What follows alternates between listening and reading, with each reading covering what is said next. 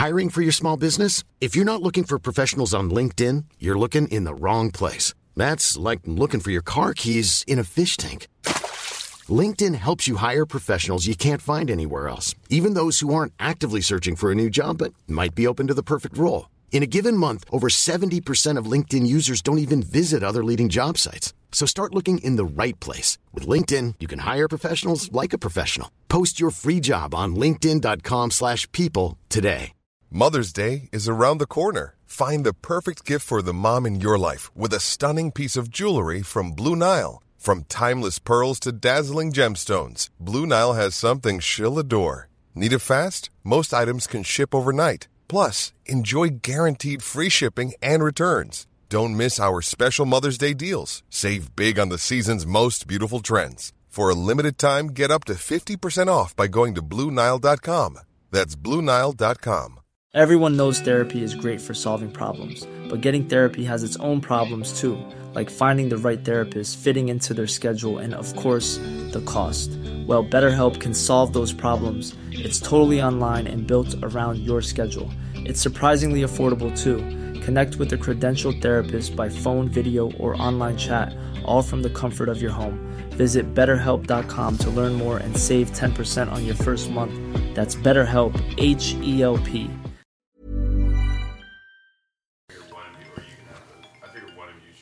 Aloha. All right, it's okay. Sweet. All right. Uh, we're doing uh, Boys Read the Bible, and you are one of the guests. It's only an hour and 30, so it's an hour and 30 from when you get home. That might be Yeah, I was worried that might be the case. Yeah, it's just an hour. It's an hour and 30, right, Luke? Yeah, if no, if that. It- gonna- hour and that's 30 like as if long that. as it's gonna be. All right. All right, sounds good.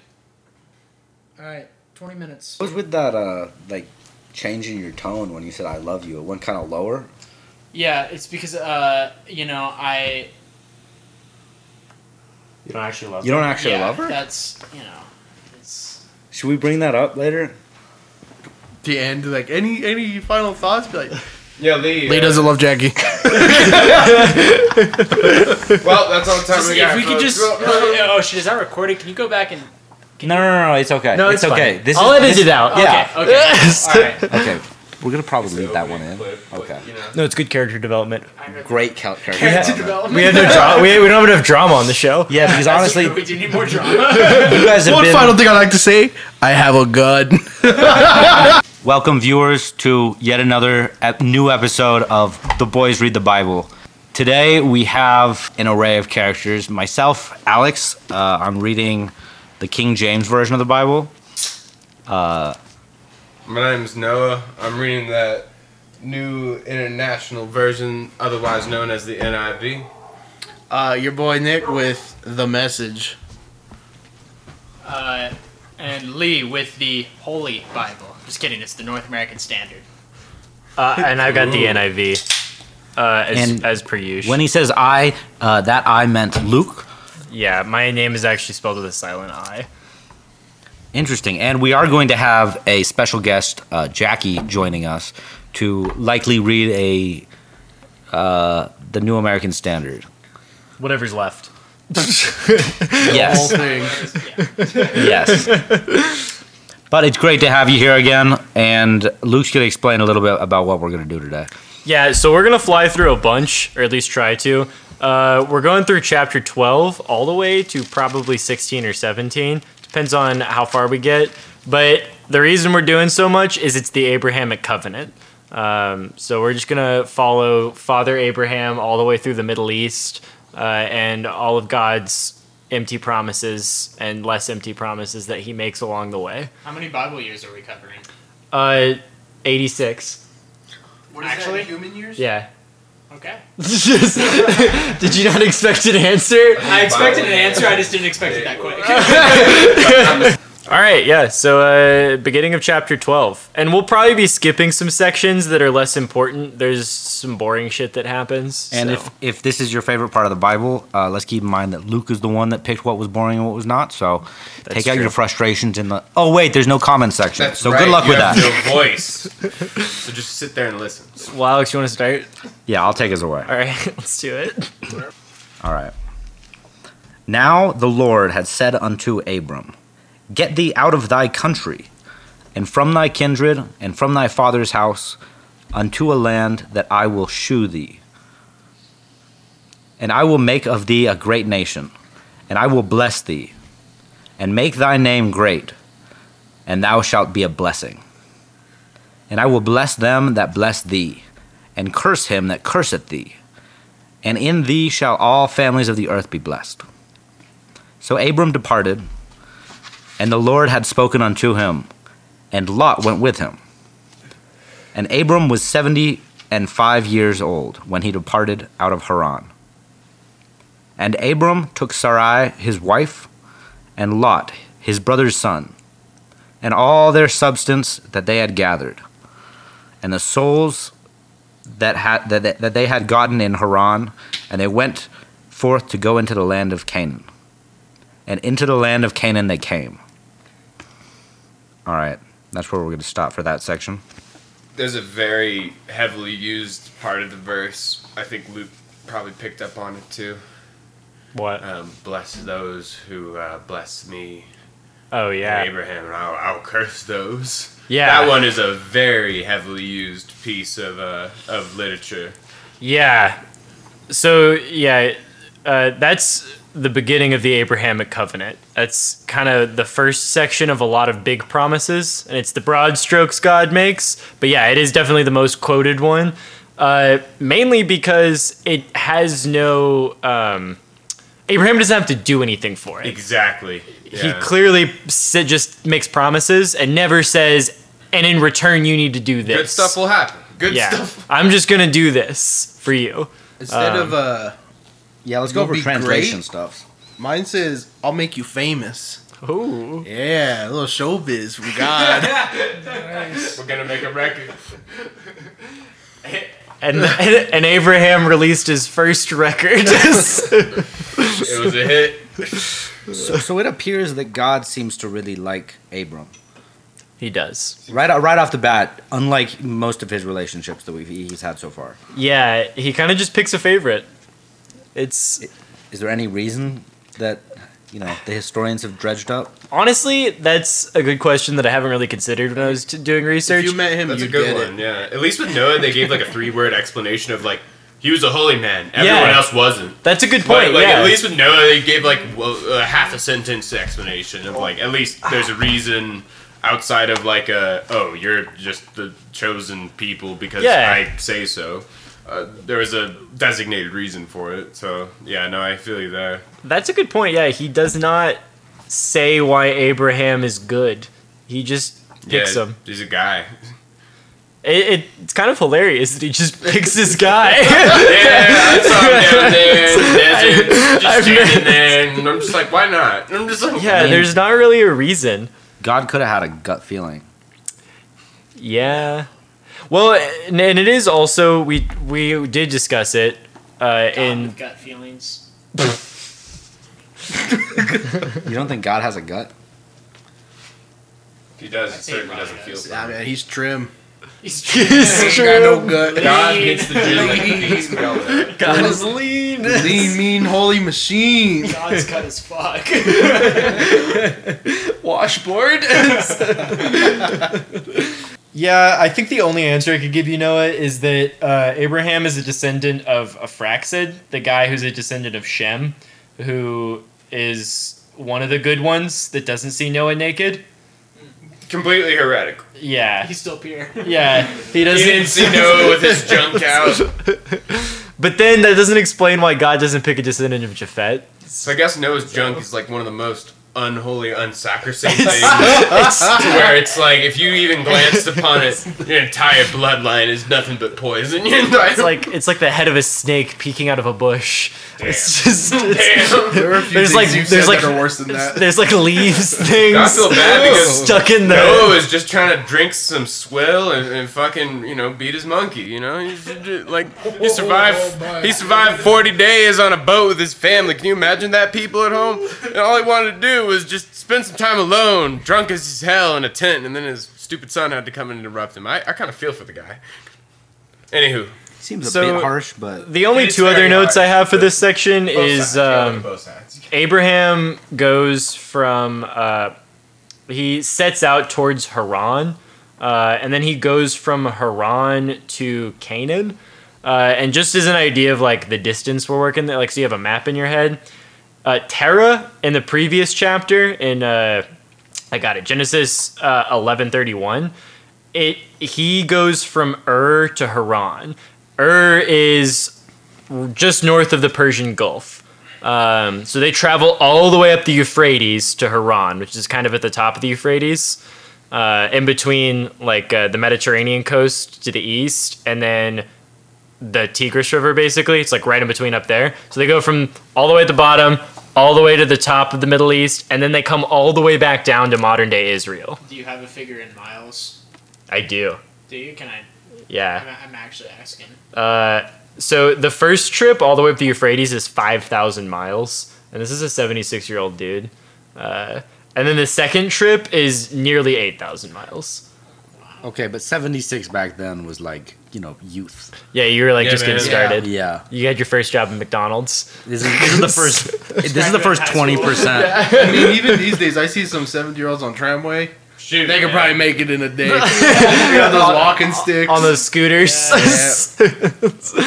And so the land of Canaan would be like descending into Africa. yeah, it's like uh, the southern Mediterranean coast, so like Libya, Egypt, uh, and then also modern day Israel. So like Okay. Palestine. Okay, yeah, I don't want to. Uh, Whoa, now, whoa. whoa, Thank God we don't have to worry about sponsors on this show. No, no, no. Palestine. He said the word. Over there, Luke, he said it Yeah, first. I but have the map out here I'm so you can see what's going time. on here. Palestine, Palestine, Palestine. it's interesting that I mean I don't want to be like too spoily, but uh, don't don't some of the peop- these people have issues in uh, in Egypt? Uh, they do. Do you think God knew this? W- We're about to find out how much God knows.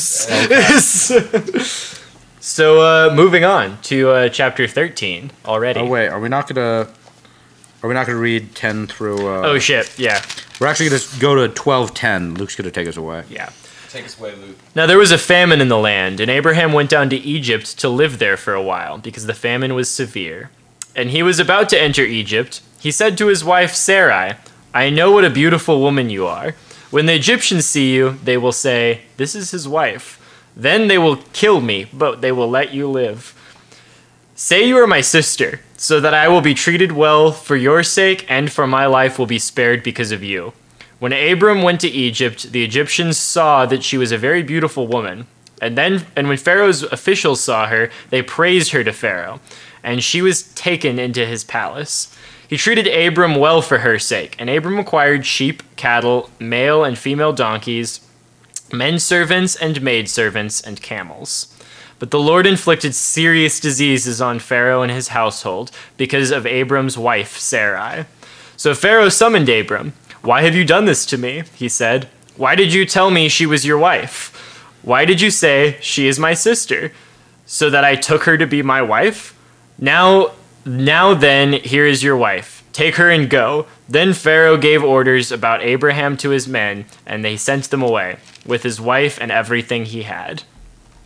So Abram, before he went into Egypt, he knew what was gonna happen. They aren't gonna like him if he was his her husband, Yeah. and so they go inside, acting like brother and sister, and then the Pharaoh takes his wife. Yeah. And then when Pharaoh finds out that it's his wife, he's like, dude, why did you lie to me? Take her back. Get out of here. We seem to have switched car keys. It, it seems it seems like Abram, like is it just blind faith? I guess. It, it's a weird story. To me, it's weird because there's no lesson to be learned. Abram lies. God didn't tell him to. And then the outcome is Pharaoh's like, bro, why'd you lie to me? I'm not going to kill you. Just take your wife back. I guess the only lesson would be like, don't lie. Keep it 100. yeah, it's a weird story.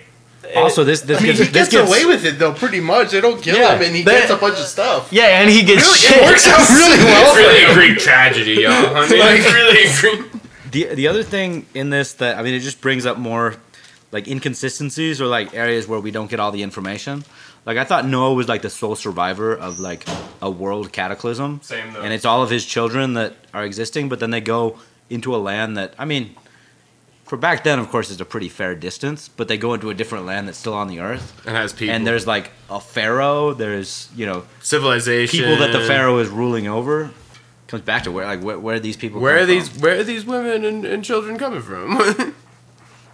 I mean, maybe it was a great flood, flood, but not like the like, greatest not flood. like like the Great Flood. Yeah. They can swim. Hey, we never take that into account. yeah, Egyptians can swim.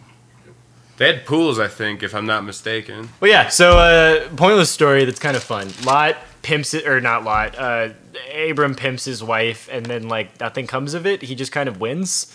Um, and uh, it is Lesson a little. learned. It's kind of like a husband being like, babe, just get an OnlyFans. I swear, I'll make so much money. Please. The household needs the income. Yeah. Also, I guess Seems perha- like a very undeserved victory, but good on him. Yeah, perhaps, perhaps like there was, undes- perhaps there was some some difference with. I guess like maybe a pharaoh's perception of sleeping with a woman who's married, that he was kind of Get this You brought know, out. He's got hoes for days anyway. You Yeah, he's no. like, "Is this your wife, bro? Like, I got, I got a lineup going on here, man. I don't need to sleep Like, with your wife. look, man, Like, I need to wreck take your her home. back, dude. I need to wreck- Yeah, the only scholarly explanation for this is that it's possibly a proto Moses story. Uh, what happens in the, uh, in the Old Testament a couple times is there's a lot of mirrored imagery of like a thing happens on a small scale and then it happens again on a bigger scale.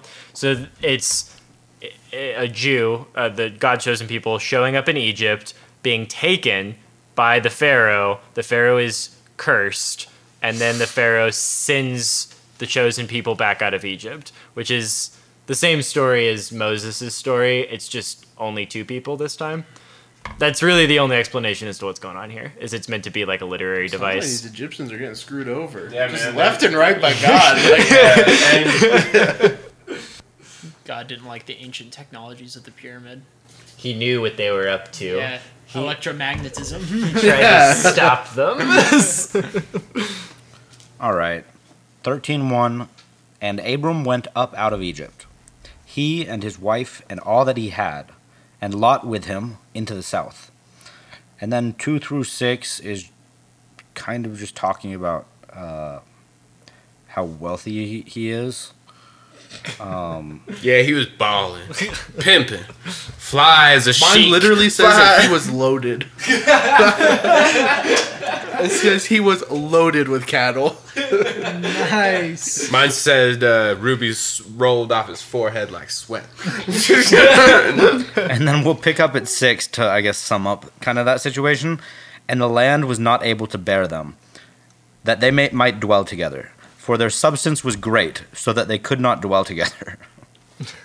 they had so much stuff, they couldn't live in the same area. This might be the first example of mo money, mo problems. Mo money, mo con, baby. Mo money, mo. They just couldn't handle his kind of wealth. Had to get a They vacation Babe, I think we need a second house. Yes, We got so much shit. Big pimp and spinning cheese. I know we just got that new cattle, but the, this year's model's out. So much more beef, let me tell you. All right, and uh, and there was a strife between the herdsmen of Abram's cattle and the herdmen of Lot's cattle, and the Canaanite and the Perizzite dwelled then in the land. And Abram said unto Lot, Let there be no strife, I pray thee, between me and thee, and between my herdmen and thy herdmen, for we be brethren. Is not the whole land before thee? Separ- separate thyself, I pray thee, from me. If thou wilt take the left hand, then I will go to the right. Or if thou depart to the right hand, then I will go to the left. And Lot lifted up his eyes, and beheld all the plain of Jordan, that it was well watered everywhere, before the Lord destroyed Sodom and Gomorrah, even as the garden of the Lord, like the land of Egypt, as thou comest unto Zoar. Then Lot chose him all the plain of Jordan, and Lot journeyed east, and they separated themselves the one from the other.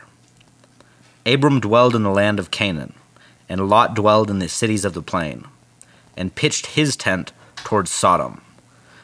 But the men of Sodom were wicked, and sinners before the Lord exceedingly. Does any of that make sense? Uh, low key, it sort of sounds like self-made fan fiction, like a lot of parts of the Bible, where it's like, yeah, I was super rich, yada yada. Uh, one guy had this portion of land, one guy had this portion of land. One guy had a city in his land that was oh, there's some bad apples, but um, the other one was good. It, it yeah, it, sounds it sounds like you know, Abram went to his is it his nephew? I think so. Um, yeah, his nephew Yeah. Lot, and he was like, "All right, we have Nephew a lot. We have a lot of land. We all have a lot of stuff. Our people aren't getting along. Let's just separate. You go over there. I stay over here. Yeah. Let's let let's do well for each other by ourselves." That's basically what Biblical happens. Is they agree that they have so much shit, they need to take up more land. Yeah. Uh, let's split up, divide and conquer. Mine Um, s- specifies that when they left Egypt, they went back to Negev.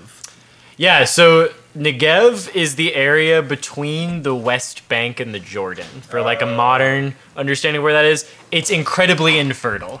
It's a desert. Um, so yeah, Negev is where they start, and then Lot and Abram kind of just decide like you go one way, I'll go the other. So if you're looking at a map, Abram goes left, Lot goes the other way, and Lot settles a little bit under the Dead Sea. Um, that's Sodom is right under the Dead Sea. Um, so both of them, Lot ends up with like some shitty land. Abram kind of ends up with like okay land, but that's that's where they are now. They're directly underneath modern day Israel. do you think Abram told? Was that was that the Pharaoh's land as well? It, it's kind of like it's hard to say whether or not there was someone in charge of that land at the time because at like there were so many people living on top of each other. Okay, I guess I guess it said that he went out of Egypt. Um, so maybe it was like on the border of It was close. Yeah. Yeah. But that's basically what happens there. And the only reason we read it is because it tells us where these people are right now for later events. But yeah. And there's some foreshadowing. I mean, not really foreshadowing. They, it's kind of a spoiler. Before the Lord destroyed Sodom and Gomorrah. Yeah, I thought mine was gonna be the only one that said that, and then like Easy riding. a line later, yours said that too, and I thought, wow, way to give it away. I mean, for literature, I mean, it'd be, it'd be a way to keep people reading this. If they're like, oh, all the begats kind of slowed me down. I don't know. Oh, there's gonna be city destruction. I gotta stick ah, around for that. I'll hang around. I'm gonna keep reading. Also, uh, we should welcome uh, Jackie to the to the to the reading. yeah, Jackie's home. Big Jack. Big Jack. She's Microwaving my dinner. she's uh, gonna be joining us in eating. She's microwaving her dinner. Yep. Very nice. Hey, not into our mic. We're not that kind of channel. All right, so uh, chapter fourteen, we're we're flying. Um, so chapter fourteen, we're only going to read a small portion of, but uh, this describes a big ass war that happens. This is, I'm, as far as I know, the only place it is written down in history. So it's really debatable as to whether or not this shit happened. Um, it, there, there's no corroborating sources on this, but essentially what happens is it's called the War of Nine Kings. Um, That's too many kings. Yeah. I'm just gonna go ahead and it's say a lot of Kinda kings like involved. Um, It's bad when there's like two kings involved. Right. that's already enough. we don't need more kings. Two kings is all it takes to have Some- a war. yeah, nine. One king being too. Some radicals would say one is yeah, too one many. might be too much. Uh, yeah, it's called the War of Nine Kings. It's also sometimes called uh, the Battle of Siddim, uh, which is the word that comes up a lot in this. Essentially, what happens here is there's one guy named uh, Kedorlaomer, and he is the king of Elam. Who? Kendrick Lamar? Kendrick Lamar is the king of uh, Kendrick Lamar is the king of Elam. Uh, okay. Elam yeah. is directly above the Persian Gulf. Okay. he has successfully conquered all of Mesopotamia. He's Mes- united it all. Dude, Compton Yeah. and Mesopotamia. Yes. Boy is killing it. Boy is killing And so Kendrick Lamar conquers all of this, and he starts coming down the Jordan to conquer um, like Sodom, Gomorrah, those cities where our heroes are right now.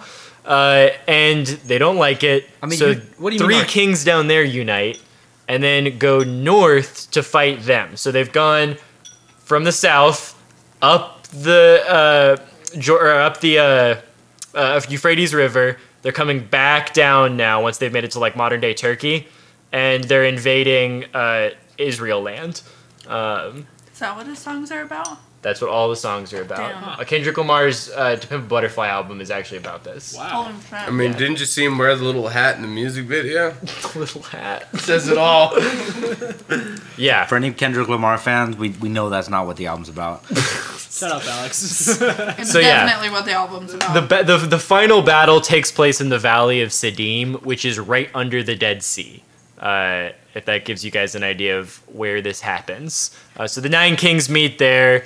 Uh, the good guy kings at the time, Sodom and Gomorrah kings, With they quotes, I lose. I don't know. They retreat, and then Abram shows up with like 300 men, wins the war against all of Mesopotamia, kicks them out, and then he saves his friend Lot. Lot has lost most of his shit uh, because they've already pillaged Sodom, and that's where 'cause I Lot was hanging he, out. He was in the in the east, so Yeah. probably got hit pretty hard. He got hit. Who's yeah. they?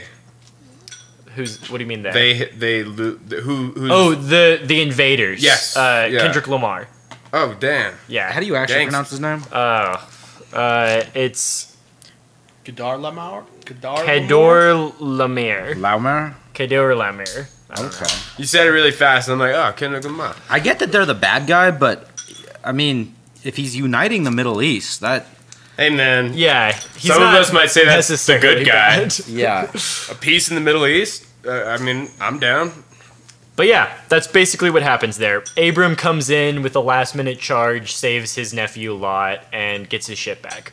Um, Win win win. yeah. Uh, Sodom it- is pillaged. and he and he slaughtered Kendrick Kendrick Lamar. He slaughters Kendrick Lamar. you know I know nothing of the Bible, correct?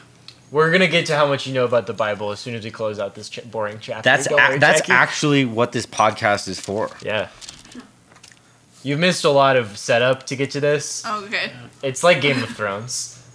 You It's just like- oh, wow. you won't get it jumping in. It's like Game of Thrones. Just wait till the dragons come. a little bit more genocide. A little like bit Game of more. Thrones, but a lot of people Dragons base their lives on it. it's like it's like Game of Thrones, but with like a lot more taboo. material. Yeah, so that's what happens in this war. That's all we need to talk about, just so you guys know what happens here. It's a, it describes it really poorly, but that's what's going on. Okay, did you not want to do 18 through 24? Yeah, let's hit that. Go for it. I think you're up. Oh, it's me. you got Okay. this. Then Melchizedek, king of Salem, brought out bread and wine. He was priest of the God Most High, and he blessed Abram, saying, Blessed be Abraham by God Most High, creator of heaven and earth, and blessed be God Most High, who delivered your enemies into your hand.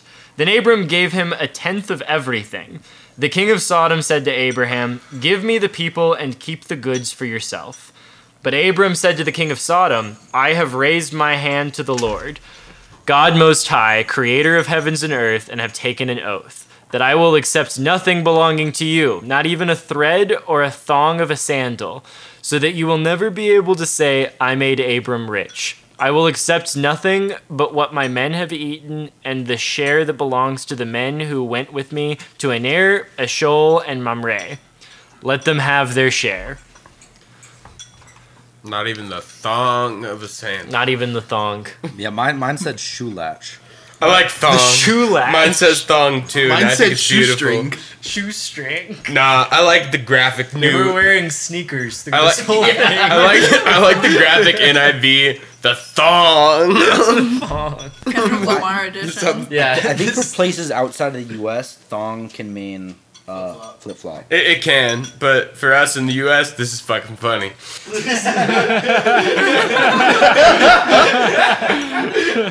so, uh, big ups to the USA of those who are laughing at this, and for everyone who don't get it, well, I'm sure y'all got ass and dick jokes wherever you're from. All nations have good humor. All right, back to the Bible, y'all. Anyways, so uh, yeah, we just picked that section because it kind of like closes out what's going on here. Uh, You know, there's some fighting. I guess we didn't read much of the fighting, but Luke gave a great summary. yeah. Kendrick Lamar invades the, the West. I feel like this would make a great movie. And uh, Honestly, I can see it. yeah, don't flame us for not knowing the movie that's already been made about it. Yeah. Uh, Anyway, we're moving on to chapter 15. Well, yeah. The only notable part about that is this um, Melchizedek guy happens to also be into Yahweh, which is a little weird because at right now Abraham is the only guy who's into Yahweh. He's still Uh, Abram at this point. Abram, sorry. So it's a little weird that Melchizedek is like, "Oh, you like Abraham or you like Yahweh?" And Abraham's like, "Yeah, I, I do like the God Most High." When- it makes little to no sense because there's no way this king knows about the same God. So it kind of implies there's some a lot of people might know Kinda- about Yahweh. Yahweh has many special favorite little people. Yeah, he's he's got a couple of competitors for CEO.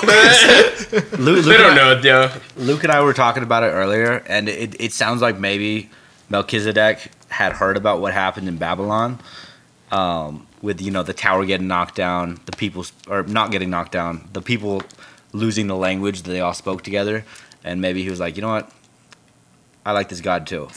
I don't want this to happen I to also my hate kingdom. towers and unified communications.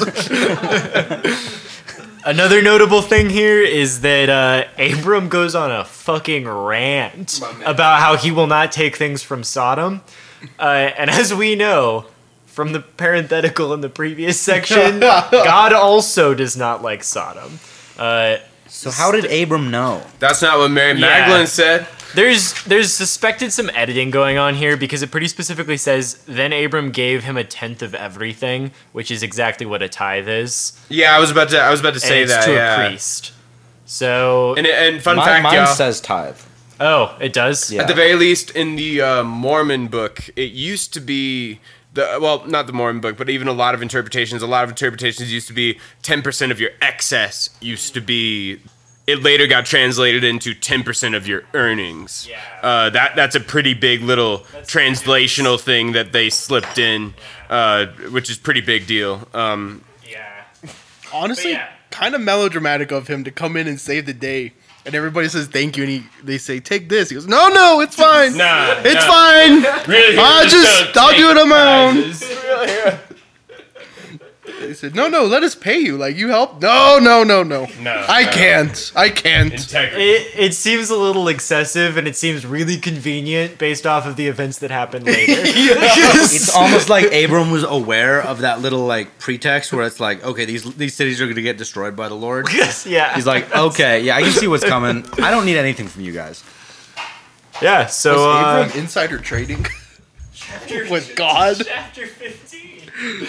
He just God dumped does his Sodom insider stocks. He's like, I want, I want no shares of Sodom. So at the end of that chapter, Jackie's here. Um, no, okay. No. no, Jackie, get out. No. No. no. um, Jackie, Yeah. what do you know about the Bible? Absolutely fucking nothing. Nothing? So, do you uh, want like my backstory on religion? yeah, Yeah. do it. That's what we want. Uh, well, I was baptized Catholic when I was like 11. And how did that feel? Um, well, it was my choice. Uh, But you didn't know what the Bible was. no. so, my mom raised my brother and I to be really any religion that we wanted to be, and we could choose, but it wasn't like a big deal if we didn't choose one. Because my dad's side of the family has switched so many times to many different religions. And my mom's side of the family has been strictly Catholic.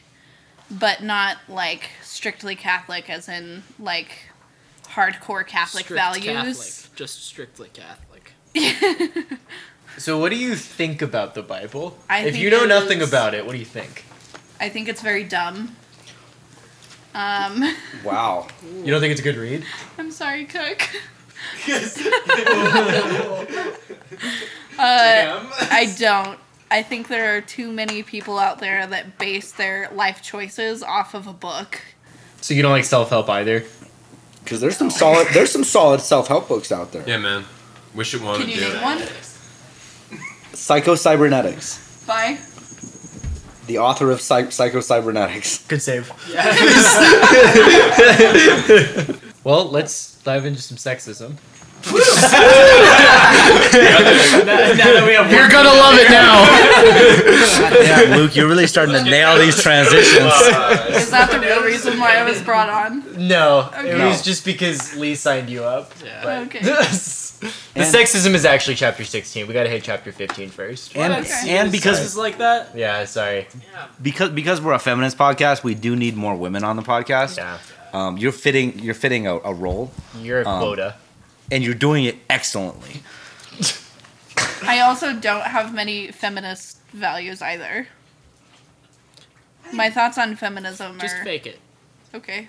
After these things, the word of the Lord came unto Abram in a vision, saying, Fear not, Abram, I am thy shield, and thy exceeding great reward. And Abram said, Lord God, what wilt thou give me, seeing I go childless? And the steward of my house is this Eli- Eli- Eliezer of Damascus? And Abram said, Behold, to me thou hast given no seed, and lo, one born in my house is mine heir. And behold, the word of the Lord came unto him, saying, This shall not be thine heir, but he that shall come forth out of thine own bowels shall be thine heir. And he brought him forth abroad, and said, Look now to, toward heaven, and tell, tell the stars, if thou be able to number them. And he said unto him, So shall thy seed be. And he believed in the Lord, and he counted it to him for righteousness.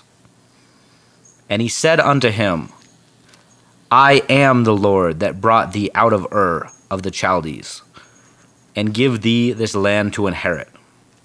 And he said, Lord God, whereby shall I know that I shall inherit it? And he said unto him, Take me an, hep, an, an heifer, heifer?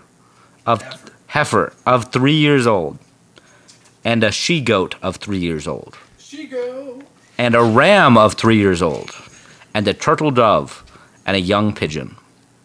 And he took unto him all these, and divided them in the midst, and laid each piece of one against another. But the birds divided he not. And when the fowls came down upon the carcasses, Abram drove them away. You know, that sounds oddly a lot like a Christmas carol that I know of. You're right. The twelve. What is Yeah. it? Twelve little. Twelve Days of Christmas. No. I don't think that's it. I can't remember what it. Twelve Days of Christmas. Twelve Days of Christmas. Oh yeah, that's the one. Which is, if that song is in any way based around this, that is interesting because it sounds like this is a blood sacrifice. I mean, it, it, it sounds like that only because it is. But On the twelfth day of Christmas, my true Lord gave to me. One three-year-old heifer. I really think the Bible missed a great opportunity here Yeah. to have like a cutaway of like Abram trying to catch these pigeons and uh, doves, and just failing all the time. Well, he had the power of the Lord behind him. So let's remember, in this book, that's a very powerful force. I've hung out with Nick, and Nick can say for both of us, God is not present. I don't know. God gave him that beautiful pickup truck. Something you may have missed in the Old Testament: God, God is not always on your side. Yeah, God Um, can be there, but just God's- not there Sometimes for you. God is mean. Um, he is on some people's side. Uh, he liked Noah. Very selective. Sometimes liked he's on like a group of people's side, but most of the time he's on like one or two people max. Everybody else, he says fuck them.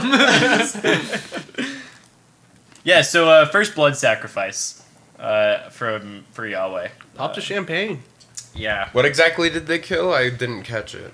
Uh, a heifer, Oh, like a, goat, a- a ram, each three years old, and a dove and a young pigeon. Uh, the birds were not cut. What? He cut up all the other animals. He did not cut up the birds. Yeah. Anyways, so first blood sacrifice, and this is the establishment of the uh, first real section of the covenant of Abraham.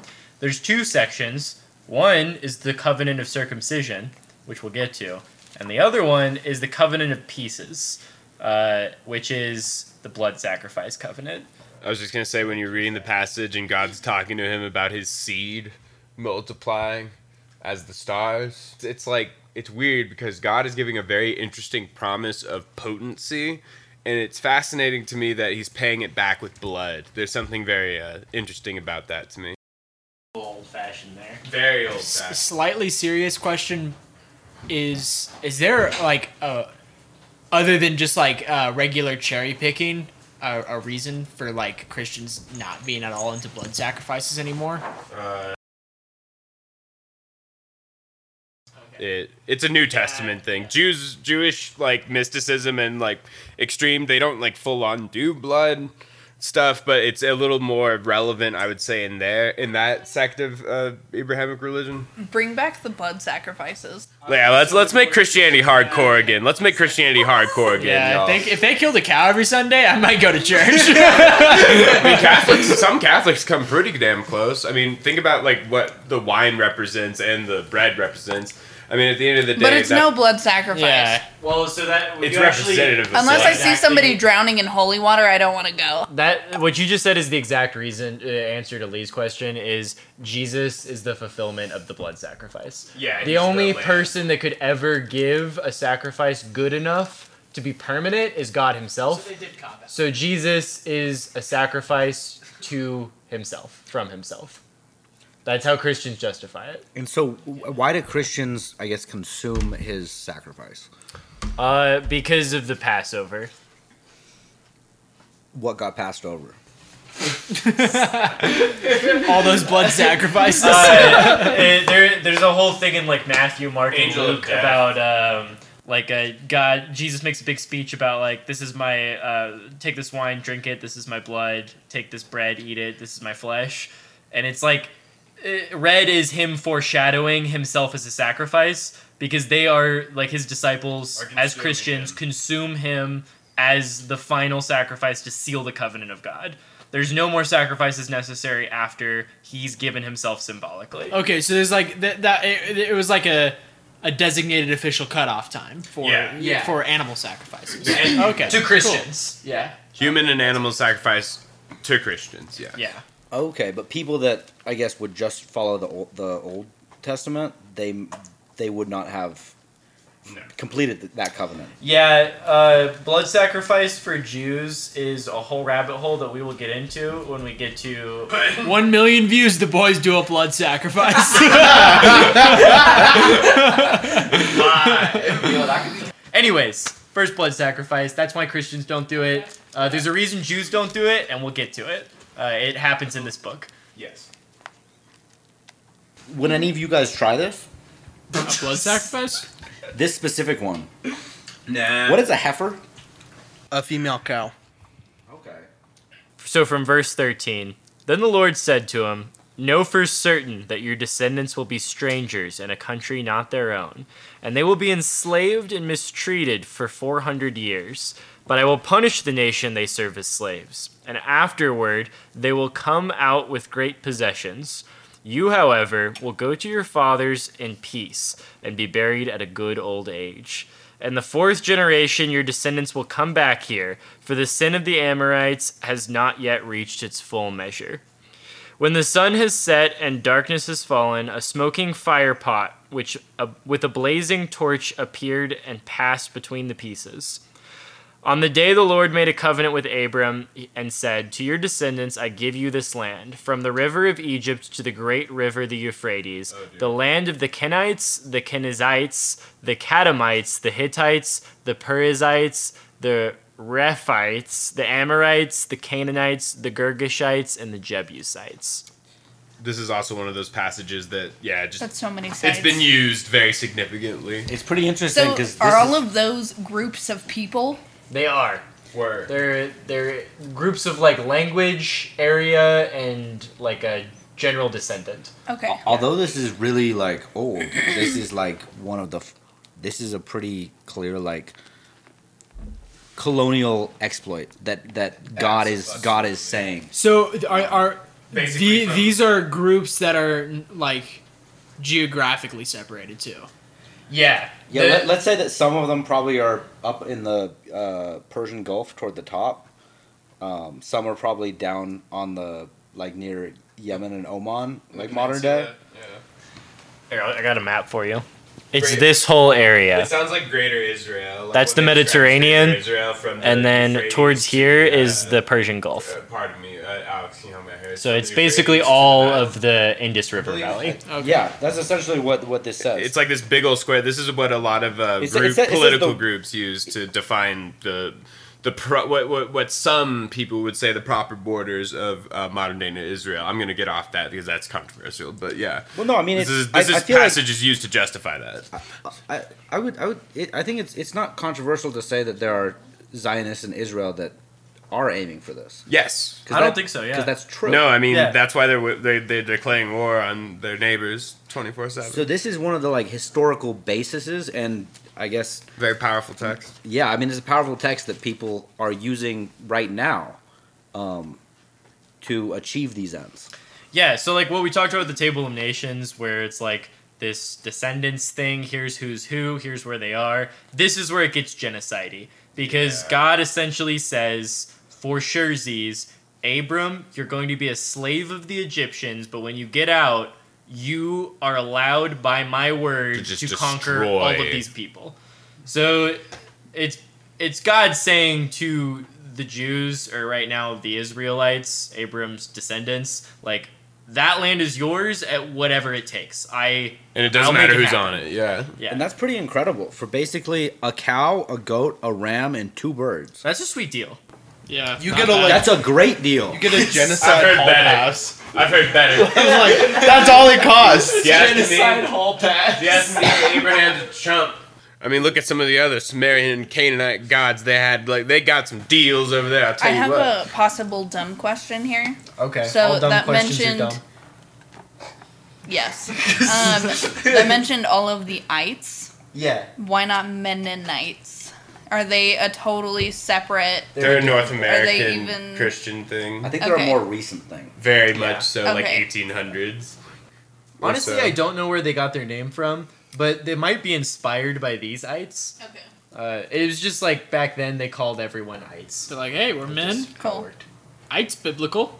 Yeah. Can't be Mennonites. That sounds stupid. There's no way we can be Mennonites. But I mean, do, Mennonites. do, do you have any uh, modern day like interpretations for these groups of people? Yeah. Uh, let me get to my table of nations notes. Uh, I believe some of them have gone extinct. People have a way of lasting. They do, they do, but I People think have a way of lasting. We really hold on to history. Oh, and and our lives and our, our children's lives. So.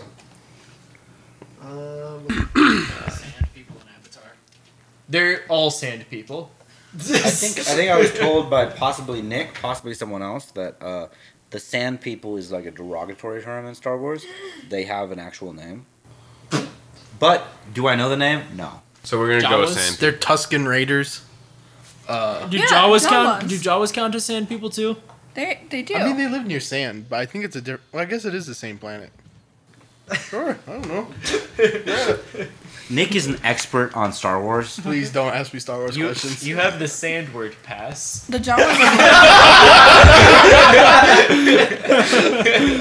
the the, sand Jawas are the one that steal things, right? Yeah, they like to. Hey, hey, hey, whoa, whoa, That is a harmful stereotype. Anyways, uh, yeah. Hey, some of my best friends are uh, sand folk. I do. I do, Say it, say it, Nick. I do People love of the the name. sand. I do love the name Girgashites. It, it's got a nice. I believe they Guttural invented the sound. gherkin. Like you should have seen. You should have seen me in the bathroom where I had a Girgashite. That feels really racist. I don't like Okay, that. okay, I don't like okay, I don't like how that was prefaced with "You should have seen me." Well, I think Luke, I've think a lot it, of it is though. me. It's um.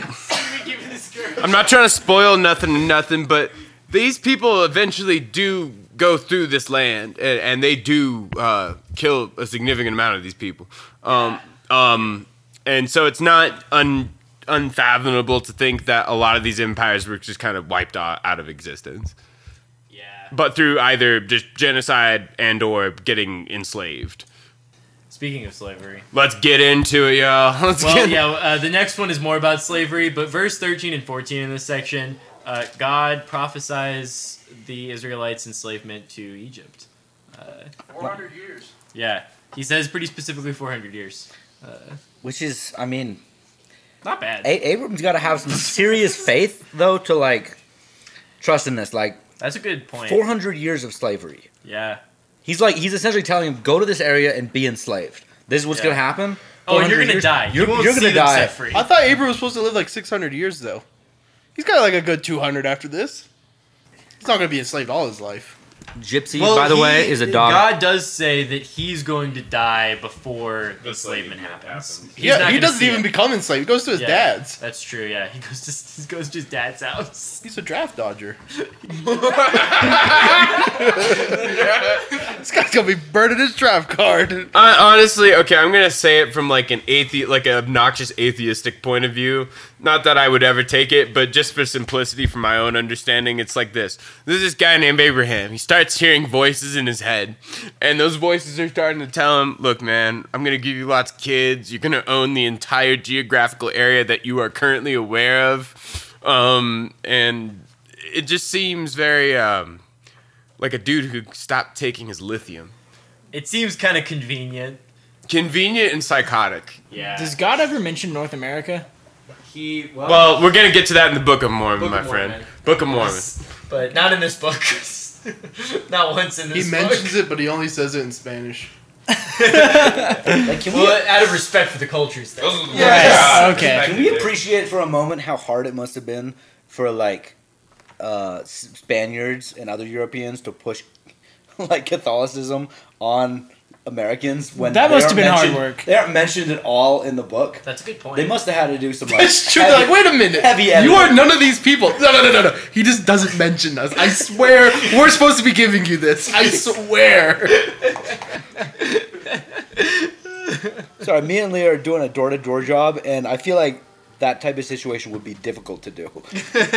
door to door Catholicism. Look, look, I, I Hey man, if the Mormons can pull it off, I don't get why. The, Well, uh, okay, where- okay, but if we were doing door to door Catholicism and we had a gun and they didn't, Okay, you're right. It's, it's a little bit easier. they when buy you- solar. yeah, When yeah, you- yeah, When you can threaten them, it's a bit easier, but it seems a little bit like like walking up to a house that doesn't use electricity and being like, "Hey, I can sell you some solar panels." It's a little bit more like showing up to a house without electricity and say, now that I live here, I'm going to put up solar panels. and you're gonna pay for them. Somebody says, we don't need those. And you said, yeah, we do. Yeah, wait, You're right. You're you're gonna right. Love them. like that. You're It's gonna like love that. or I should say, we are gonna love. them. them. Yeah.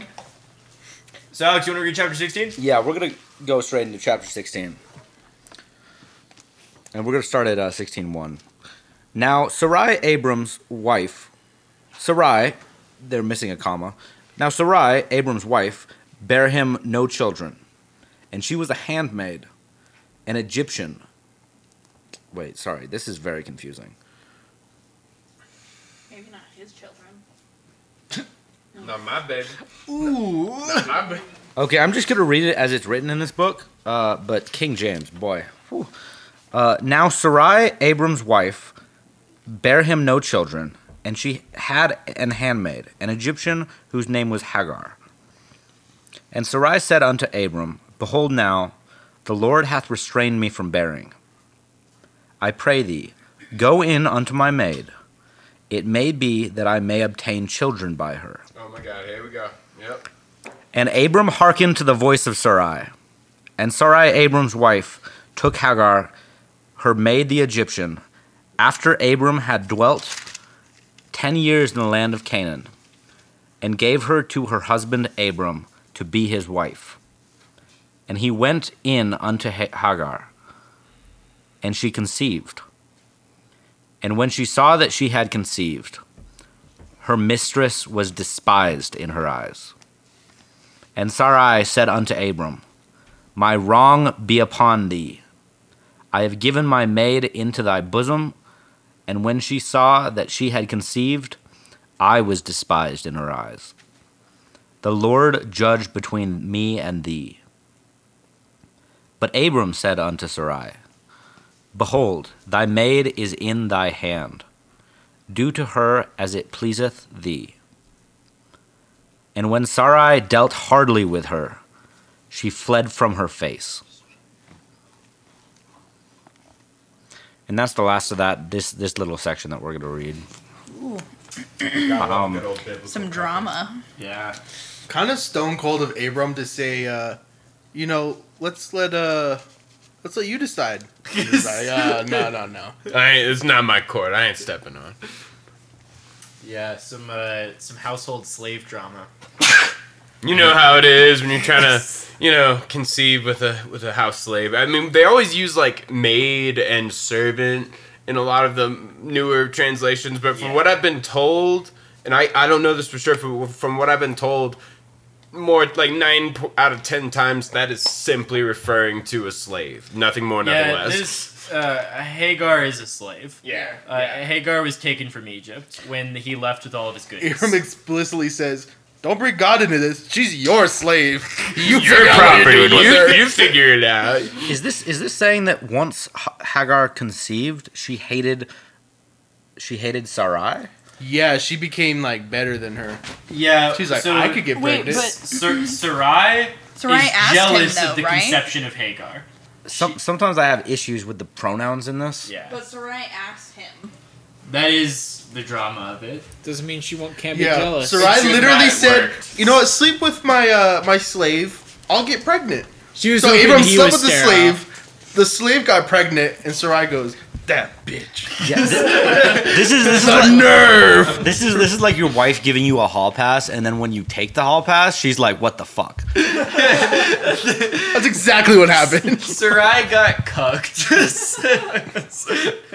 Sarai's not happy about it. yeah, um, it's it's kind of just a ridiculous story. Sarai like says, And now she has a fuck her slave baby." I can't conceive, and then she gets. Then he actually does it, and she's like, I can't blame her. I can't blame her. Now she's like, oh, now I gotta raise like a slave baby.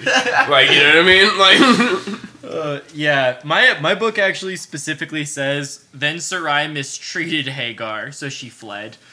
I like how they keep it as brief as that, and they don't describe probably all the horrible things that were done to that Yeah. poor woman. I mean, So- to be fair, Sarai not only tells her husband "fuck our slave," then gets upset, but she also beats the slave because she's upset. Mine literally says Sarai was abusive. yeah, like like I said, they're keeping it real short and sweet, but it probably chances are it was medieval. it was. Yeah, I guess the the King James version of it is pretty like it's pretty light. She beat dealt, around she the dealt hardly with her. Yeah, well, like what with a brick? Like, yeah, like, what? It really goes to show how how beautiful you can be with language when discussing horrible things. It's just awful. Like, Yeah. horrible. so some of the fun things in here in reference to previous chapters uh, obviously sarai was already described as infertile a couple chapters ago And she even um, accepted it. yeah and she was fine with it in uh, genesis 11.30 but also god's promise to abraham in chapter 15 was that his descendants would be of his flesh it did not say It would be, anything about Sarai's wife, flesh. yeah. Which is So, Abram and Sarai found a perfectly reasonable loophole, basically. Uh, An they- Egyptian slave. Yeah, it, it didn't. It didn't necessarily require Sarai to be involved. It was just Abram. It's weird too because wait, didn't she leave after she got her ass whooped? She does. She dips out. So so the child was never never birthed. Then. The child is birthed, and we'll get into that What? in the second part of whooped her ass, wait nine months. If only we could read the next verse. There was a nine Do, do we want to go ahead and read the next What, one to get the full whooped ass picture? for nine months, and then the baby was born, and then she kicked her out. So the next part of this Desperate Housewives episode. Oh, dear. this week on this week on the Real Housewives of Jerusalem.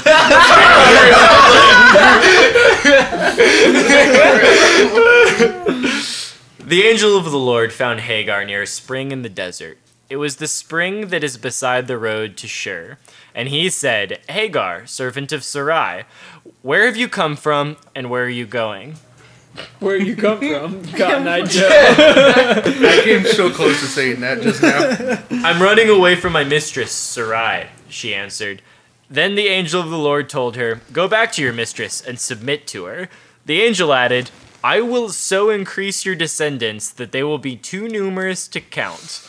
The angel of the Lord also said to her, You are now with child, and you will have a son. You shall name him Ishmael, for the Lord has heard your misery. He will be a wild donkey of a man. His hand will be against everyone, and everyone's hand against him. And he will live in hostility toward all his brothers. She she gave this name to the Lord who spoke to her. You are the God who sees me, for she said, I have now seen the one who sees me. That is why the well called the well called Beer Lahai Roy, it is still here between Kadesh and Bered. So Hagar bore Abram a son, and Abram gave the name Ishmael to the son she had born. Abram was 86 years old when Hagar bore bore him Ishmael. Now, I would hate to make the ah. Bible a competition, but I think the messages description of Ishmael is probably the best because it says, God answered you. He'll be a bucking bronco of a man, a real fighter, fighting and being fought, always stirring up trouble. He's a cowboy. Yeah, he's a cowboy. a bucking bronco. Yeah, so uh, Ishmael is the father of Islam. Yeah, that's what. Yeah, this is the birth of Islam. Yeah. Yeah, that's where is that's where Islam. And there's a comes lot of foreshadowing, and it, it is pretty anti-Islamic, but it can be taken as very anti-Islamic. Of uh, he'll be a donkey's ass, and he'll just be against everybody, and like Get off your cable. You're gonna miss. you good? yeah, Ishmael is the father of Islam. Muhammad tracks his lineage back to Ishmael. Uh, and I'm thinking next episode we can read the Quran's version of this story because it's very different. I would love that. Um, they dial that sexism from like a six to a nine. yeah. But yeah, so Who uh, is the angel of the Lord?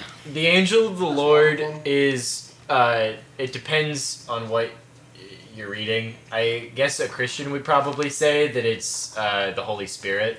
Okay. Um, a Jew would probably just say that it's like uh, the voice of God or an actual angel. Uh, I think in the Quran it is an actual angel, so it kind of depends on what take. At this point in the Bible, in this is kind of where the Quran also has a say now because this is where at least the lineage of Islam starts. So we might be talking more about the Quran as we go on. It kind of feels like God was like really busy and he didn't have time to get over to uh, Hagar and he just sent like one of his interns like Angel go deal with this go get her back. I she I wasn't supposed to leave. I didn't realize Abraham was gonna fuck a slave. Just Yeah. go talk to her. Yeah, go- I- go fix this, please. I, I made a promise about like the flesh of Abram, but I forgot to include Sarai. So I, I still- gave Abraham the big fuck permi- permission, but like he fucked a slave. I just just go tell her Not just a slave, included. but like a son of Ham, like a daughter of Ham as well. That's a good point. Yeah, because this is a no-no race according to the chapter we, we Chapter read 10, earlier. yeah. This would be considered one of the uh, deplorables. This is the cursed One of God's big Ham. no no races. the no no race. Return to your mitri- mistress no and submit yourself to her authority. Hot. That's what ours Hot. says. Wow. There's some kinky shit going on in this house. Very BDSM. The only other person that I've heard described as a, a wild man in kind of this region was Enlil. Who Oh, yeah. I think he was described as like like a, a, a man that was like of nature. He was Crazy like motherfucker. somewhere between like I guess kind of like a demigod. yeah. Um I don't know if that relates to Ishmael, but A biblical That's the only era hillbilly. Yeah. yeah. I, A when, we, when we do the Quran's version of this, which I think we should do, I'll figure out how much how many people think this is an edited section because it is kind of like a bit of a derogatory take towards the father of Islam. Uh, but also, like this would have been an oral tradition well before Islam existed, so it might have already been in there. Um, It's a little So is God also punishing Ishmael? No, God also blesses Ishmael because he promises in chapter 15 that the sons of Abraham will be numerous. But that that, that is kind of interesting. Let, is, let's keep in mind that all the books that we're reading were published after uh, Islam was already a thing. Yeah, yeah. It is kind of. I yeah. I don't know if it's a later edit. Uh, I'll try to find out before we read the Quran version, but it does feel a little uh, an- Slanderous. Slanderous, yeah. Yeah, God's like warning on me, like this is gonna be a, a troubled child. all Yeah, man, it's this not gonna be an easy bad kid. News. Yeah. This guy's- also, though, it could just be God being like, eh, he's a bastard son, so he's gonna be troubled. Isn't that in a way though God punishing Ishmael? Well, he's not necessarily punishing Ishmael. He might just be saying this is the person Ishmael's gonna be. He's kind of just saying he's gonna be rowdy. Yeah, he might just be like predicting the future just so Hagar knows. Yeah, but from from a literature point of view, it is derogatory for the the supreme being in the story, the tippy top person in the story. Yeah, the uh, the the chosen them. one. Yeah, that's true. Getting told about this this uh this anti chosen one, this one that is the opposite of chosen, this cursed one. That, that actually um, that reminded me of a last point for this section, and then we can jump into the last chapter we're gonna do tonight. But um, this is the first time in the Bible that there's a literary trend throughout the rest the rest of the Old Testament where the youngest son is the chosen one. Yes. Uh, the youngest Joseph son and- will always be Yep. God's pick. Typically Um, speaking. and it's it's always like an underdog story. So this is kind of the first example of the oldest son is Ishmael, but he is not the father of eventually David. Abraham would be. Youngest brother, best brother. Youngest brother, best brother. Hell yeah. Yeah, you 2.0. know, you know Two Lee. parents sit their kid know. down to like, listen, we just wanted to tell you we've been thinking of having another kid. He's like, please don't. No, you're gonna ruin this all for me. no more. And when Abram was 90 years old, 90 years old and nine, the Lord appeared to Abram and said unto him, I am the Almighty God. Walk before me, and be thou perfect. And I will make my covenant between me and thee, and will multiply thee exceedingly. And Abram fell on his face, and God talked with him, saying, As for me, behold, my covenant is with thee, and thou shalt be a father of many nations. Neither shall thy name any more be called Abram, but thy name shall be Abraham. For a father of many nations have I made thee. And I will make thee exceeding fruitful, and I will make nations of thee, and kings shall come out of thee. And I will establish my covenant between me and thee and thy seed after thee in their generations for an everlasting covenant, to be a God unto thee, and to thy seed after thee. And I will give unto thee, and to thy seed after thee, the land wherein thou art a stranger, all the land of Canaan, for an everlasting possession, and I will be their God. And God said unto Abraham, Thou shalt keep my covenant therefore, thou and thy seed after thee in their generations. This is my covenant which ye shall keep between me and you and thy seed after thee. Every man child among you shall be circumcised. And ye shall circumcise the flesh of your foreskin, and it shall be a token of the covenant betwixt me and you. And he that is eight days old shall be circumcised among you, every man child in your generations, be that is born in the house, or bought with money of any stranger, which is not of thy seed. He that is born in thy house, and he that is bought with thy money, must needs be circumcised.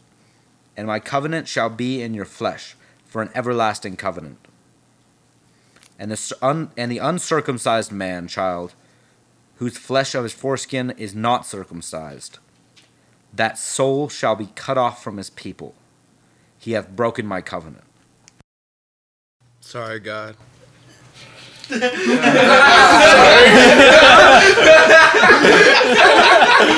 on, after all that, we needed a laugh. I like how God's biggest bargaining It's- chip it's is saying dicks. you're gonna fuck, dude. Look, I promise you, you're gonna fuck.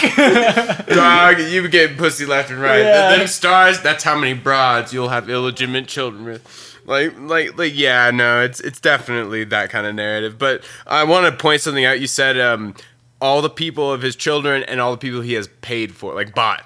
That that was repeated like three times. Yeah. Of like, yeah, e- every human property He's, you bas- he's basically saying anyone in your house, as long as they are yours, they should be circumcised. I just imagine a situation where he's like, he's like, bro, like you're gonna you're gonna fuck with my dick. Like, can I like cut off a pinky like on my left hand? Yeah, like, dude, you do I'm just that your or something slave. Like, why you gotta, gotta do shit Why to you gotta my fuck with my dick, dude? Like, Yeah, dude. You get like an old man from like a maybe neighboring clip the ear or village, something, Like, as I a don't know. You have to circumcise an old man because that's the law. Yeah, cut off the earlobes. Like that way, people know. Like I don't want to wave my dick out to people. Also, why you gotta fuck with it? Like, And also, I mean, this is this is another thing that we we see real world implications now from this text. Definitely, lots. All of the text we've read to, has a lot of this one, especially though. Yeah, Well, I mean, this is one of the more physical, personal aspects of this text that has probably influenced people in this room and people that are listening. All right, everybody, let's see who's cut. put a poll up. All right, like boys, though. read the Bible gets real this episode. of course, I can't I can't account for how it is in other countries, but in the U.S. at least, this process has been medic- Vast majority. it's been medicalized, where it is no longer just a religious thing as a covenant, but it's sup- it's supposedly to do with cleanliness. I was Because- actually curious if there is adopted a correlation between the eight days mark in now today's medical time frame. Because I know when they circumcise babies, they like to do it as soon as possible. Is it supposed to be within eight days? I don't know. There I'm is kind of Jews. curious if it. Jews do wait. They have a lot of things Oh, with time, with really? bi- life and death. Like for instance, when you die, you must have the body within a grave within forty-eight hours. Yeah. Or the Jew- soul is- Jews do wait eight days to circumcise a baby. The more you know. Yep. I should ask some Jewish people. even longer to uh, name it. What? Yeah, that's yeah, that's a common practice. I forget the exact number, but they wait a while before naming a child to understand its personality. I think for like a couple months or so. It's a fucking baby. That's what my parents did. personality do they have? no, that's what my parents did with me when they adopted me. They they waited about a month or Did so. you have a before they personality They were like, Noah? "Oh, I know his kids are gonna walk on it, walk in on him, just fucking bapping away." I just really like that the message instead of calling him an almighty God, God says that he is strong. Yeah, I'm strong. He's like, look how ripped I am. God is chiseled. He's like, you gonna argue with this? There's a there's a weird thing though that I would say. Um, it, it's definitely a physical distinction between them and pagan. I mean, the New Testament talks more on this, but um, it, I find it interesting though that it's every single male child. You do such a traumatic act to every single one of them. So was it only for servants that were in the household? Oh, they didn't have servants. I don't every think. man child, like every child that is a man. And if you buy It someone that's a man, you Basically, better like cut them too. Every male child. It, it's also this is this extends the covenant of God to adopted kids. So the idea is that if a uh, like a a child of God, air quotes, like someone who is a Jew, adopts someone, they are also within this covenant, uh, assuming you circumcise them or they are circumcised. Uh, it, it basically allows for adoption and slaves to be included in the covenant. At the How gates of inclusive heaven. of God. It really is. Yeah, inclusive. man. You get to God the gates of can prop heaven, and the- angels like, "All right, drop your pants, buddy. you gotta check it out. you got that clippy or what?" the gates to heaven are just like a glory hole. It's like an inspection. All right, let's yeah, see f- first they see the dick, and then they can just say no before seeing the face. Yeah. They're like, I don't even know. I don't even need to know what you did with your life. Yeah. Let's see the dick. buddy. Can you imagine if any of these religions had clitoral circumcision mandates? Well, Well, next week, y'all, we'll be getting into that. yeah, not this book, but uh, We're gonna be getting into the religion of peace. well, and not uh, the the Quran does not. Uh, I'm pretty sure does not call for it. I just know that some a lot of the cultures that revolve around said religion Yeah. uh, practice that that that that um birth um, ceremony. I'm trying to word it as nicely as possible. clitoral Circumcision. Yep. the snippy snippy. It's a thing they do in the, from what I understand, the Middle East, Africa, and some parts of Eastern Europe. Yeah. Yeah. Yeah, we can. It's like a it's like a process of at least in some cultures. Both are fucked up. I mean, uh, let's not cut off babies, uh, babies' junk. Yeah, it's kind of interesting how like, bait like child genital mutilation is part of this religion. Yeah, it's Yeah. the first sexual experience of every single male, and um, I've heard other people talk about it before. But I imagine, as a religion, religion is prone to like try to breed control amongst its, uh, you know, the people beneath said religion. I imagine that might have a sense of um, control. Like it, it might A- a- facilitate, absolutely. facilitate a. Power in the foreskin. We're trying to keep True us down. Well, yeah, no. If you just like have a sexual traumatic experience like really early on in life for every single male in your tribe, there might be a little bit easier to control. Yeah. Well, I mean, eight days old is too early for a child to know. Well, this this one also said I think it said eight. Oh, it said eight eight days. Eight days. yeah. No, but still, even when you remove a child from its mother, it fucks it up. Like like when you uh when you like a child that gets say kidnapped from a mom, that that still is gonna fuck up that kid, like Yeah. developmentally. Oh yeah, and I mean I mean For like a couple of. it's abs- yeah. like g- general Noah's mutilation. adopted, and look at him. Well, I mean, Puffing Yeah, on- it's pretty fucked up. but gen- It definitely has an effect, like like when you get separated from uh, mother, because it's a blood thing. It's a it's a genetic thing. Yeah, and also probably other stuff like the warmth. Uh, It, it's body on body. So Probably pheromones as well. Also, the Um, gut flora, like when, when you when women That's what I have mean by pheromones. children, doctors do a mandatory skin on skin contact because it makes babies feel more comfortable. So, and then also babies are they also can tell if a mother's holding them differently, or if if I don't know. it's I was adopted in own the nineties. Some babies will freak out. I was adopted in the nineties. I, I don't know. Yeah, so uh, year for skin on skin. God orders for dicks to get chopped. Um, Wait, okay, so just one more clarification on the circumcision thing. So does that mean that anybody, like, like let's say you're like 30 and this mandate happens, they're like, all right, like we gotta clip it. They clip them. Yep. Really? Yeah. If you buy a, a slave who's like eighty for Or some even, like, reason, 100 you, you gotta you gotta snip that old man. Okay, but what about somebody who's not a slave? You clip them too? Yep. If they're gonna be part they- of the covenant, if they're yours. You're in your if they're household? Yours essentially, either part of your family, like I, e- probably even including marrying in. As the um, man of the house, if they're in your home, like yeah, That's you gotta crazy. snip snip. So if you were a Jewish man and I were to live here in this time period, you you would have to demand circumcision of everyone who lives here. Are there certain exceptions for people? I don't think they are, based off of what we read. No, yeah, it's like It seems like it's just every male. If you want to be a part of this deal with God, you got to club. And isn't it, it, it, it? I honestly do find it fascinating that it has been met, medicalized in Yeah. the United States where we live because this almost it almost reads like I, I don't know what the term is, but it's basically when you have an idea or, or purpose that you already are trying to achieve, and you look for evidence for it. Pseudoscience. Mm, I don't think I don't think that's the.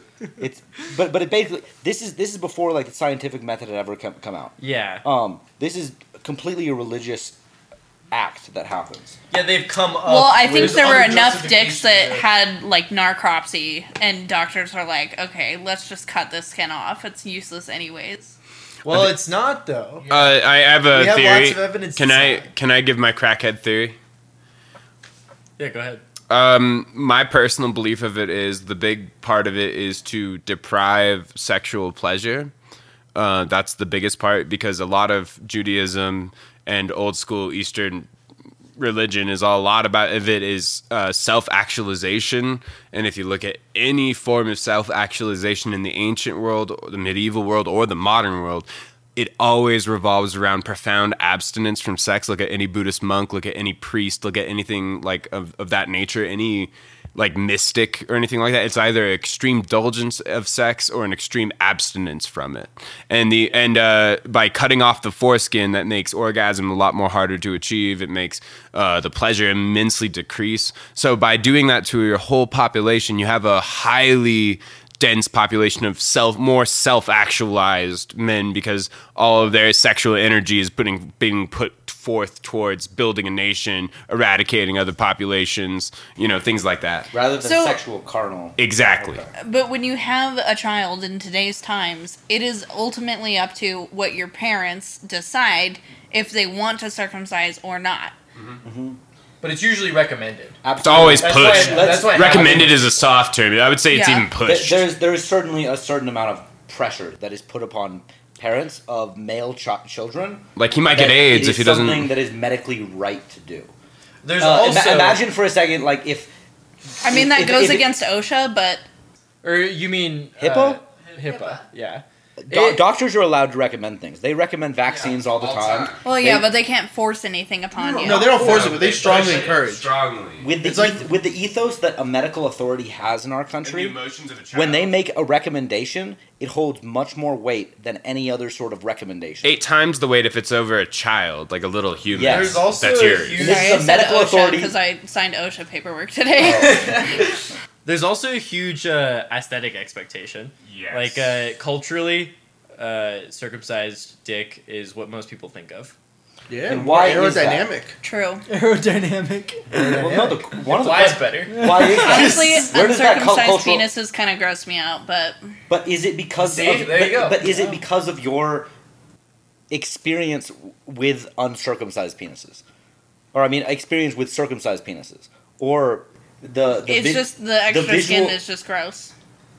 is But if that was the the norm, doesn't- like if, if probably think an clitoral un- if clitoral circumcised uh, if clitoral mutilation was the exact same rate many guys would probably think the same thing too That's yeah, exactly. Yeah, we would probably find pussies that don't have. And then if it started becoming a thing in the western world more so There are a lot it of would be like wow that's disgusting you are missing some of your with- pussy Not visible clits, and I also Not- think that's gross. but not I not also think that's gross. not, not Visible. Jackie's coming after everyone. he It just thinks just people are looks weird. It looks like a fucking Barbie doll. you gotta ask ask yourself why does it look weird in your to mind? to me, it Well, just I know, looks but is, weird. is it because of y- the world building that happens when you grow up as a child? it's the same idea in my mind as like if a fingernail was like coming off. like that's Penises no, did you no. see as a child, Alex? well, It's not stuff that you a great- remember. a great That- example is like It like when you draw a dick on a whiteboard, it's an uncircumcised dick, or it's a circumcised dick. In yeah, What's and the movie why that's it- from? Drawing a dick on a whiteboard. Yeah, and then it's like uh, when you all, all the dicks that you Oh, draw. that's from, they're uh, always Vandal. Uncircumcised. It's from what? it was a netflix thing called vandal with jimmy tatro Oh, Yeah. yeah, yeah. but, or, or, or yeah, yeah. I mean, but it. What what I'm, what I'm trying to get at is there is a reason that we think that that is natural versus unnatural. Where these days a circumcised penis looks natural to you, and you got to ask yourself why is that when it is actually the opposite. yeah it's An mutilated uncircum- genitals Yes. Yeah. I don't know, man. I'd rather have sex Exactly. with a woman before having sex with a dude with an uncircumcised penis. That is In such that- a That's a flaming hot take. take, That but is- I would rather. Holy Yeah. shit! Dang. hey man i'm proud of Lee, you're lucky. But also, Yeah. also, but also Sorry. Jackie, have you ever seen in, in real in real life an uncircumcised penis? Yes. Hmm. And it was disgusting. Is it because you had never seen one before? No, it's because it was just disgusting. It just did not look right. Had you ever seen one before that? but to be fair, It all didn't look right. penises just look gross. Penises do look. Yeah, gross. Yeah. penises are pretty weird. They're veiny and there's saggy balls I underneath actually have a it. beautiful and penis. There's it's glorious. No, I mean I, I agree though. I I have an uncircumcised dick and it looks like a sad elephant. like when flaccid, it does look like an elephant trunk, like, like like a droopy elephant. Don't do that. Well, uh, great conversation on circumcision and the social expectation to cut it off. Uh, no, I'm glad that you had uh, the take of. Uh, I like strong opinions. Circumcised looks better. Just be, mainly so that Alex could express. Hey man, the Jews got something right. Well, I'm just, I, I'm, I'm just trying to like make it clear that like we live in a society where circumcised penis is seen as above An un, I mean, a, an Well- uncircumcised or no. okay, circumcised so if you had a choice in in a in a room full of men right now, if you had a choice, uh, let's say like it wasn't a social expectation, but there was an option for you can either keep your uncircumcised penis or circumcise it. Wouldn't you rather circumcise? I would rather go with the natural version. Well, someone with a I'm missing out on nerve endings. Absolutely. Like, I am missing out on nerve No, yeah, endings they that both- Noah has. Yeah, yeah, like they they absolutely right. cannot I can have pleasure that they will not experience because my parents decide to leave me a bastard pagan. Cuz that's the thing too. It's like in a sense I don't think my parents did it uh, like I think they still got my brother circumcised. I don't know why they chose not to do me. I think it's fitting though cuz it's like it's supposed to be of this holy thing and it's like come on, dude. Like like like Yeah. I, I'm just saying that there there are like villages in other places in the world where there would be a group of men sitting around here talking about uh, uncircumcised vaginuses that have not had the uh, that have not had the clit clit removed, and they would be talking Hey, about that as ugly or undesirable. It's okay. Sorry, essentially I'm just fore, like- essentially foreskin is uh, the male uh, clitoris. I didn't mean to offend you. No, I'm you're sorry. good. I didn't get offended. Yeah, no, it just it's we're biologically missing out on a lot of nerve endings that Noah's Yeah. got. yes, that There's- that, that is There's a absolutely lot of pleasure true. from sex that I don't get that him as not like I don't know to if call Nick, you I out don't know if Nick got specifically, but- circumcised. Welcome to being a woman. Let's uh let's jump into the next section and we can pick it back up on circumcision if there's still some spicy takes on it. Uh, God also said to Abraham, As for Sarai, your wife, you are no longer to call her Sarai. Her name will be Sarah. I will bless her and will surely give you a son by her. I will bless her so that she will be a mother of nations. Kings of peoples will come from her. Abraham fell face down. He laughed and said to himself, Will a son be born to a man a hundred years old? Will Sarah bear a child at the age of ninety? And Abraham said to God, If only Ishmael, she is infertile. That's the yeah yeah. God's like, nope, I'm putting an egg in there. And Abraham said to God was the first Easter bunny. You can say that again. And Abraham said to God, If only Ishmael might live under your blessing. Then God said, Yes, but your wife Sarah will bear you a son, and you will call him Isaac. I will establish my covenant with him as an everlasting covenant from his descendants after him. And as for Ishmael, I have heard you. I will surely bless him. I will make him fruitful and will greatly increase his numbers. He will be the father of twelve rulers, and I will make him into a great nation. But my covenant I will establish with Isaac, whom Sarah will bear to you by this time next year. Wow. I, when he had finished speaking with Abram, God went up from him. My uh, my translation really uh, makes God talk more like a, a regular person, because it, uh, over here where it says recovering, Abraham said to God, "Oh, keep Ishmael alive and well before you," but God said, "That's not what I mean. Your wife Sarah will have a baby, a son. Name him Isaac." Parentheses laughter. He's like, "That's not what I meant." Yeah, so uh, God fulfills his promise for Ishmael to also get the perks of being a son of Abram, and he also makes Sarah no longer infertile. Wow, at 90 years old. 90. I don't know if I'd want to be pushing out babies at 90. She's probably already given up hope. like, it's fine. No children for me. yeah. And that's how she dies of childbirth. Yeah, she does die next chapter. Does in she? Childbirth. Does she really? No, she doesn't. Oh. Ah, no, but her child couldn't talk after like age five. Like she, you know, like giving birth at ninety, dude. Yeah, and then to close out the chapter, Alex, you want to take it home? Mm-hmm.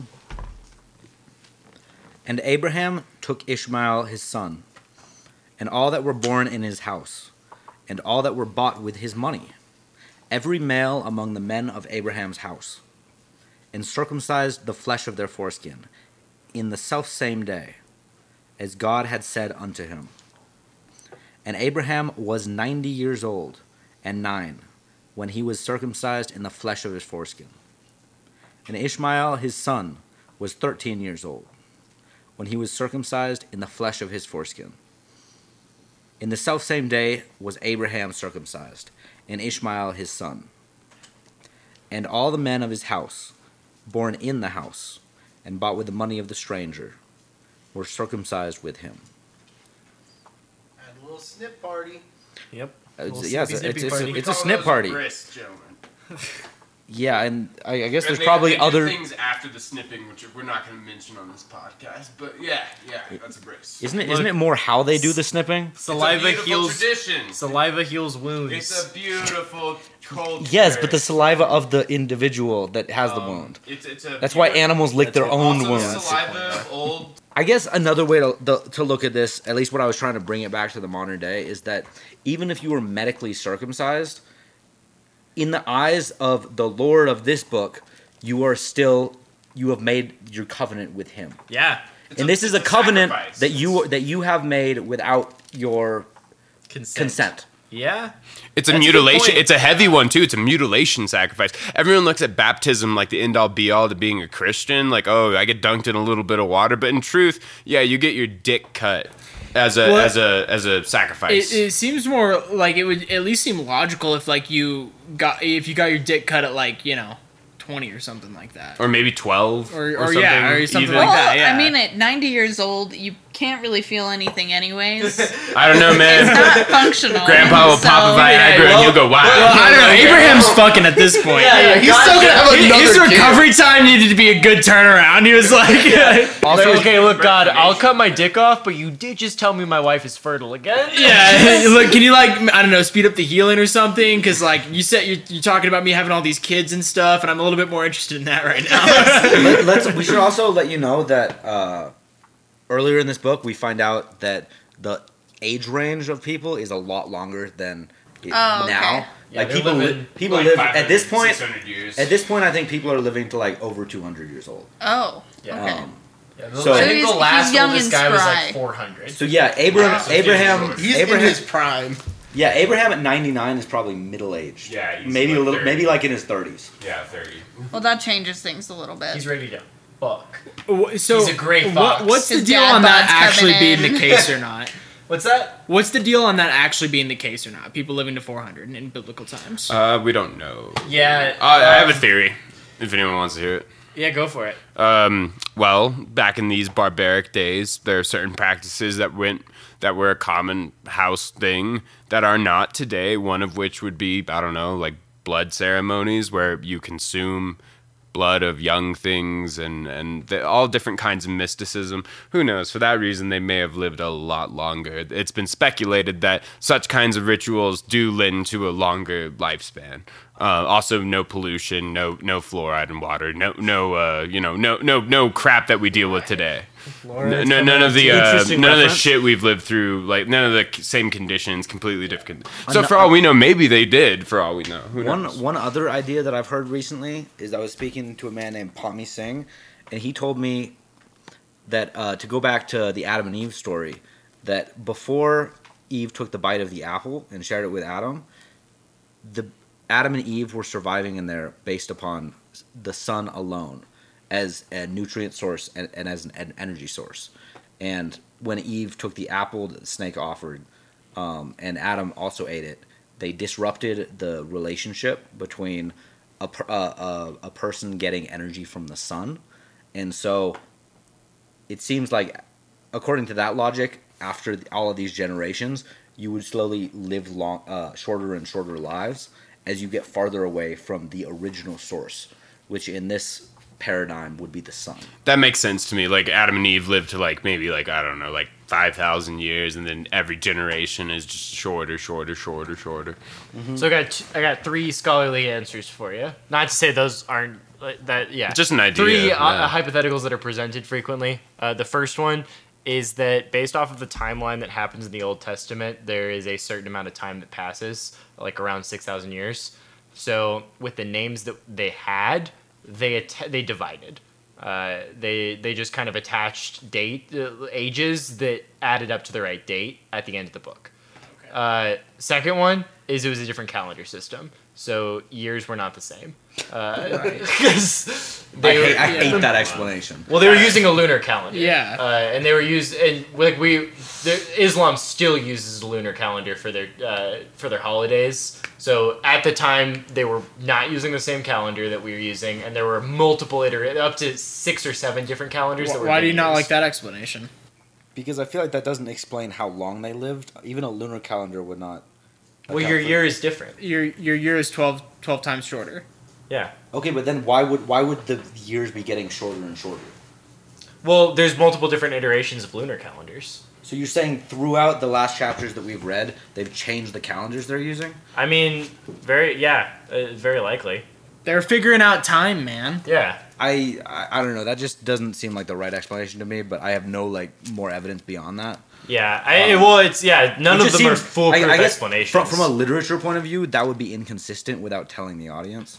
Sure, yeah. That that's more of like a like a I get yeah, a scholarly historical answer as to why this book has those ages. Sure. Uh, why these people thought that these other people were that old.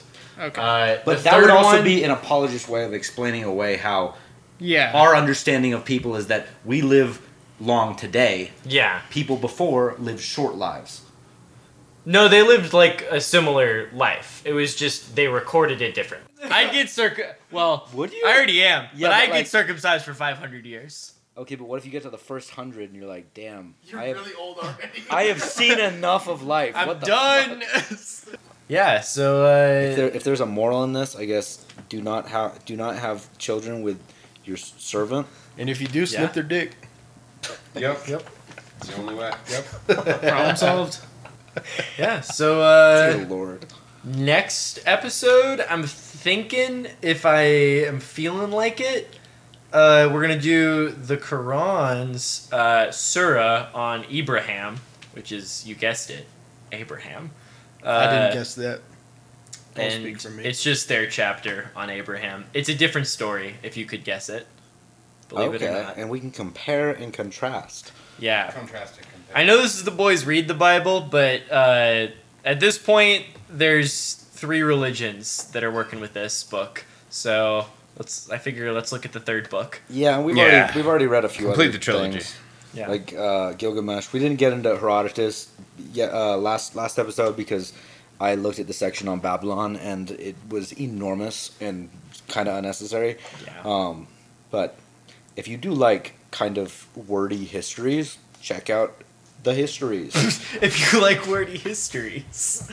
Yeah. So um, That's uh that's it. Amen. See you guys next episode. Amen. Hi, I'm Daniel, founder of Pretty Litter. Cats and cat owners deserve better than any old fashioned litter. That's why I teamed up with scientists and veterinarians to create Pretty Litter. Its innovative crystal formula has superior odor control and weighs up to 80% less than clay litter. Pretty Litter even monitors health by changing colors to help detect early signs of potential illness. It's the world's smartest kitty litter. Go to prettylitter.com and use code ACAST for 20% off your first order and a free cat toy. Terms and conditions apply. See site for details. Planning for your next trip?